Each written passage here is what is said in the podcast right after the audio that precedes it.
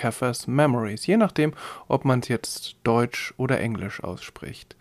Denn dieser Podcast hat von beiden was. Zunächst mal geht es um die Werke einer der erfolgreichsten englischen Schriftstellerinnen, nämlich der Kriminalschriftstellerin Agatha Christie, die natürlich nicht nur Krimis geschrieben hat, aber hauptsächlich.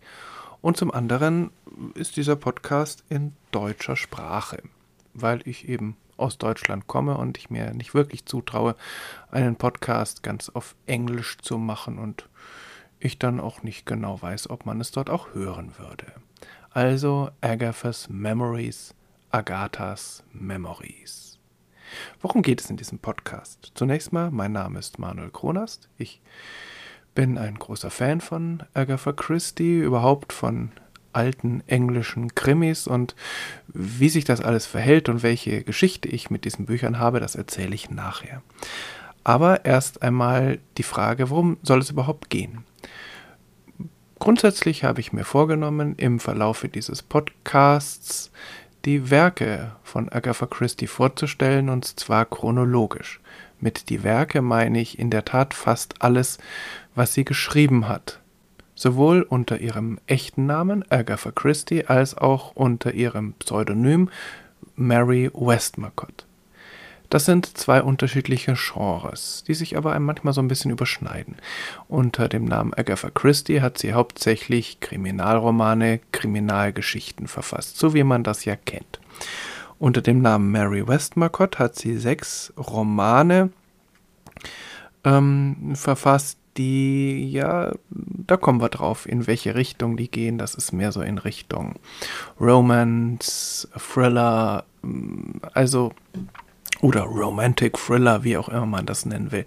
Und äh, es sind Romane, die auch immer mal wieder recht autobiografisch geprägt sind. Mehr noch als ihre Kriminalgeschichten und Kriminalromane.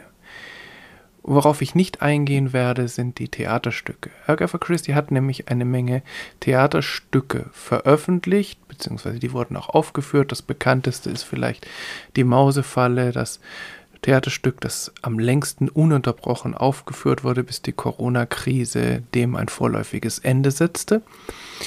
Äh, diese Theaterstücke, die manchmal auf Romanen beruhen, manchmal aber ganz selbstständig sind, habe ich nicht mit reingenommen, weil ich es einfach schwierig finde. Theaterstücke erst einmal zu lesen, ohne sie zu sehen und dann auch ähm, zu besprechen, ohne dass äh, die Menschen, die die Besprechung hören, dann auch tatsächlich das Theaterstück griffbereit haben können. Bei Romanen, bei Kurzgeschichten ist es ja anders. Die meisten davon ich weiß nicht, ob es tatsächlich alle sind, sind auch in einer deutschen Übersetzung erhältlich und inzwischen in recht guten Übersetzungen. Das war früher anders. Also eine chronologische ja, Besprechung, Beschäftigung mit allen Romanen und Kurzgeschichten von Agatha Christie und Mary Westmacott in chronologischer Reihenfolge. Und zwar werde ich versuchen, mich da wirklich ganz strikt dran zu halten. Es geht da jetzt nicht um Monate und um Tage, weil ich oft auch gar nicht so genau weiß, wann wurden die eigentlich geschrieben und wann wurden sie genau veröffentlicht, aber dass es zumindest aufs Jahr genau stimmt. Und das ist zumindest in einem Fall ein kleines Problem. Sie hat nämlich zwei Romane, zwar schon in den 40ern geschrieben, aber dann erst in den 70ern veröffentlicht. Die werde ich dann dort platzieren, wo sie tatsächlich geschrieben wurden. Was, wie gesagt, in einem Fall ein kleines Problem darstellt, weil nämlich dann die interne Chronologie nicht mehr so ganz stimmt. Aber das sehen wir dann.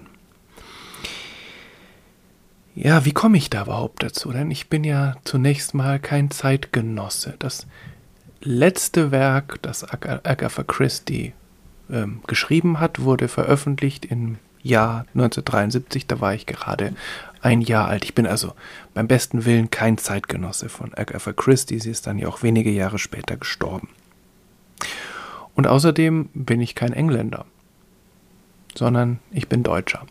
Das heißt, ich habe zunächst einmal die Romane auch in einer deutschen Übersetzung kennengelernt und ich habe natürlich vieles äh, auch aus der Distanz gesehen. Also beziehungsweise ich bin einfach nicht so in dieser Kultur, in dieser Lebenswelt drin, die in den Romanen natürlich vorausgesetzt wird.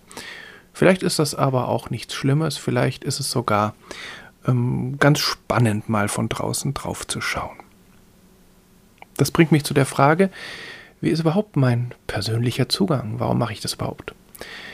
Ähm, Agatha Christie verfolgt mich bzw. begleitet mich eigentlich schon mein, fast mein ganzes Leben lang. Ich habe damit begonnen, äh, diese Romane zu lesen, ja hauptsächlich Romane, Kurzgeschichten eigentlich weniger, als ich Jugendliche war. Und da gab es, ja, muss ich sagen, ich habe es damals nur auf Deutsch gelesen, Übersetzungen, die mir damals eigentlich ganz gut gefallen haben, sonst hätte ich es ja nicht weitergelesen, aber im Nachhinein muss ich doch sagen, die waren ziemlich schrecklich. Die Romane waren gekürzt. Oft hatte ich den Eindruck, man wollte eben auf eine bestimmte Seitenzahl kommen und manche Sachen erschienen den Herausgebern, den Deutschen vielleicht auch so ein bisschen ungewohnt und ungebräuchlich für äh, deutsche Ohren. Und deshalb hat man es einfach rausgelassen. Vielleicht dachte man, na, das ist nur Füllmaterial, ist letztlich für den Handlungsablauf, für die Spannung nicht wirklich äh, zuträglich und auch deshalb hat man es rausgelassen. Ich weiß es nicht. Ich habe mir auch ehrlich gesagt noch nie die Mühe gemacht, das mal wirklich zu vergleichen.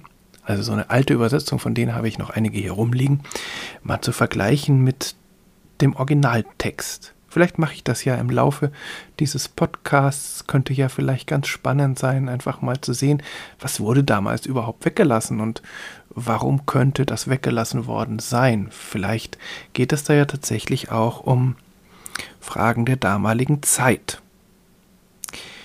Also, ich habe damals relativ viele von diesen Romanen gelesen. Ich weiß es gar nicht mehr genau, wie viele. Die waren rot oder sie waren schwarz-rot gestreift, waren ziemlich markant und ähm, waren damals ziemlich beliebt natürlich. Äh, ich bin dann, als ich erwachsen wurde, so ein bisschen davon weggekommen. Ich habe dann weniger gelesen, denn an die englischen habe ich mich nicht so richtig rangetraut und äh, die deutschen Übersetzungen fand ich dann doch auch ein bisschen sehr schwierig irgendwann. Ich habe immer wieder mal einen Versuch gemacht, doch mal einen englischen Roman zu lesen. Ich habe natürlich auch Verfilmungen gesehen, seien das die wenigen Filme, die es gab, die vor allem sich auf den Detektiv Hercule Poirot bezogen mit Peter Ustinov oder diese wirklich wunderbare Verfilmung aus den 70ern von Mord im Orient Express, die hat ja Agatha Christie selbst noch miterlebt. Dann natürlich die Miss Marple-Verfilmungen mit Margaret Rutherford, die mir unglaublich gut gefallen haben, obwohl ich relativ schnell rausbekommen habe, dass sie nicht besonders werkgetreu sind.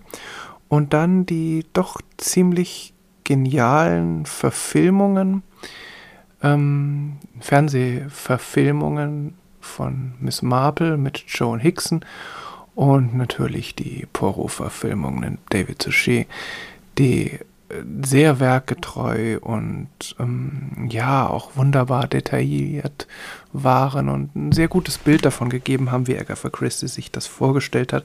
Ich glaube, sie wäre richtig zufrieden gewesen mit diesen Verfilmungen. Sie war ansonsten sehr skeptisch, weil sie so ein paar sehr schräge Verfilmungen mitverfolgen musste und auch diese Miss Marple-Verfilmung mit Margaret Rutherford, die haben ihr nicht wirklich gefallen. Insofern war sie sehr vorsichtig damit, da Filmrechte zu vergeben und äh, hätte ihr aber wirklich, jetzt hätte sie hätte wirklich, glaube ich, viel Freude gehabt an diesen Serien. Also insofern blieb äh, Agatha Christie irgendwie bei mir im Blick. Und dann 2007 begann ja der HarperCollins Verlag alle äh, Kriminalromane und auch Kurzgeschichtenbände in Faksimile-Ausgaben herauszugeben. Also genau so, wie sie damals erschienen sind. Vom Schriftbild, vom Cover, vom Umfang, Druckfehler waren drin, also so wie es damals war. Und das fand ich erstmal ein ganz spannendes Projekt. Das liegt mir irgendwie, sowas zu verfolgen im Laufe der Zeit. Und ich habe mir dann einfach mal vorgenommen, ich kaufe mir die Dinger alle, wenn sie rauskommen. Das ging ja über viele Jahre. Und lese sie dann auch. Und ich habe nicht gewusst, ob ich damit jetzt irgendwie durchkomme. Ich habe zwischendurch auch mal immer wieder Pause gemacht und bin dann wieder eingestiegen. Aber habe dann irgendwann gemerkt, das ist total faszinierend weil man dadurch natürlich die Entwicklung sehen kann, nicht nur die Entwicklung ähm, der Romane, sondern eben auch dadurch eine Entwicklung der englischen Gesellschaft und eine Entwicklung des Lebens von Agatha Christie, also welche Fragen sie beschäftigt haben. Es gibt ja Menschen, die sagen, naja, das ist eigentlich alles gleich, das ist so ein bisschen gemütliche, altmodische Literatur, die nicht so richtig an der Realität dran ist. Da ist das Detektivspiel in der Tat ein Spiel, da wird letztlich die Handlung dient nur dazu, um das so möglichst verschlüsselt und knifflig zu machen und äh, irgendwie an der Realität doch weit vorbei. Das sieht man natürlich, wenn man auf die Detektivgeschichten sieht oder die Kriminalromane, die sich daraus entwickelt hat, also Elizabeth George oder Minute Walters oder wie sie dann alle heißen, die dann äh, seit Jahrzehnten eben das Genre zumindest in England dominieren, die doch deutlich psychologisch ausgefeilter sind, die länger sind, die komplexer sind. Das Privatleben der Detektive spielt eine viel größere Rolle. Natürlich kann man sagen, das ist auch irgendwie eine Masche, die sich auch irgendwann abnutzt. Und ich habe gemerkt, die nutzt sich bei mir eher ab als die Masche von Agatha Christie. Und ich glaube, das liegt daran, dass diese Romane nämlich gar nicht so ähnlich sind. Natürlich gibt es einige Dinge immer wiederkehren, aber in ihren Grenzen, und die waren gar nicht so eng, hat Agatha Christie immer wieder experimentiert. Und es gab ja auch nicht nur diese klassischen Kriminalromane, wo eine Leiche am Anfang ist und am Schluss gibt es dann die große Versammlung in der Bibliothek, wo alles aufgeklärt wird durch den genialen Detektiv oder die geniale Detektivin, sondern es gibt auch Abenteuergeschichten, es gibt auch Thriller. Es gibt eben Dinge, wo auch experimentiert wird mit unterschiedlichen Voraussetzungen und es gibt einige Romane, wo sie wirklich ganz dezidiert Fragen behandelt, die ihr wichtig waren. Also die Frage, was macht ein Verdacht mit einer Familie? Wie sind überhaupt die Angehörigen davon betroffen, dass da keine Aufklärung geschieht? Wie geht man mit einem Verbrecher oder einer Verbrecherin um, die eigentlich sympathisch ist? Gibt es mildernde Umstände? Ist es möglich, jemand davonkommen zu lassen? Das sind ja tatsächlich auch grundlegende Fragen, die weit über dieses Spiel hinausgehen. Insofern, das fand ich sehr spannend und äh, ich hab dann, bin dann dran geblieben und jetzt gerade in den letzten Monaten bin ich auch fertig geworden mit diesem Projekt und habe gedacht, naja, das mache ich einfach nochmal, weil es mir so viel Spaß gemacht hat und ich mache dazu einen Podcast. Wie weit ich dann komme, das werden wir ja mal sehen, denn es geht ja dann nicht nur darum, die Bücher zu lesen oder die Kurzgeschichten, sondern vielleicht auch so ein bisschen nachzulesen dazu, über das hinaus, was bei Wikipedia steht, sich Gedanken zu machen über Themen, über Fragestellungen, über Querverbindungen und das dann auch aufzunehmen. Insofern weiß ich nicht, inwieweit ich dazu komme, wie viel Zeit ich dafür habe und wie lange das letztlich brauchen wird, aber da bin ich ja in Gesellschaft mit ganz vielen Podcasts, die einfach irgendwann beginnen.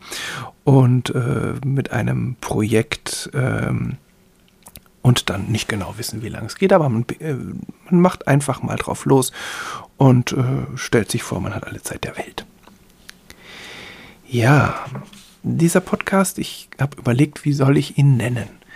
Ich bin dann über Agathas Alibis, das war so diese schöne Alliteration, äh, dann auf Agathas Memories oder Agathas, ja, gekommen weil das für mich so eine Doppelbedeutung hat. Auf der einen Seite, das ist jetzt aber eine typisch deutsche Bedeutung, nämlich Memories, also dieses Spiel Memory, wo es eben auch darum geht, immer mehr Plättchen aufzudecken und das Bild wird immer deutlich, aber die Plättchen werden dann wieder zugedeckt und man muss sich das merken. Das ist schon so ein bisschen das, was in so einem klassischen Whodunit, also einem klassischen Detektivroman auch ist, eben Zeugenaussagen anzuhören und dann andere Zeugenaussagen und sich dann zu erinnern, was war da überhaupt, was hat zusammengehört, was hat zusammengepasst. Also Agathas Memories. Im Englischen würde das nicht funktionieren. Da heißt dieses Spiel ja Concentration und Memory ist dann mehr so, ja, letztlich ein Markenname eines deutschen Spieleherstellers. Ich glaube, er ist auch geschützt und deshalb, ähm, ja, Wie auch immer. Das andere ist natürlich Memories, Englisch Erinnerungen.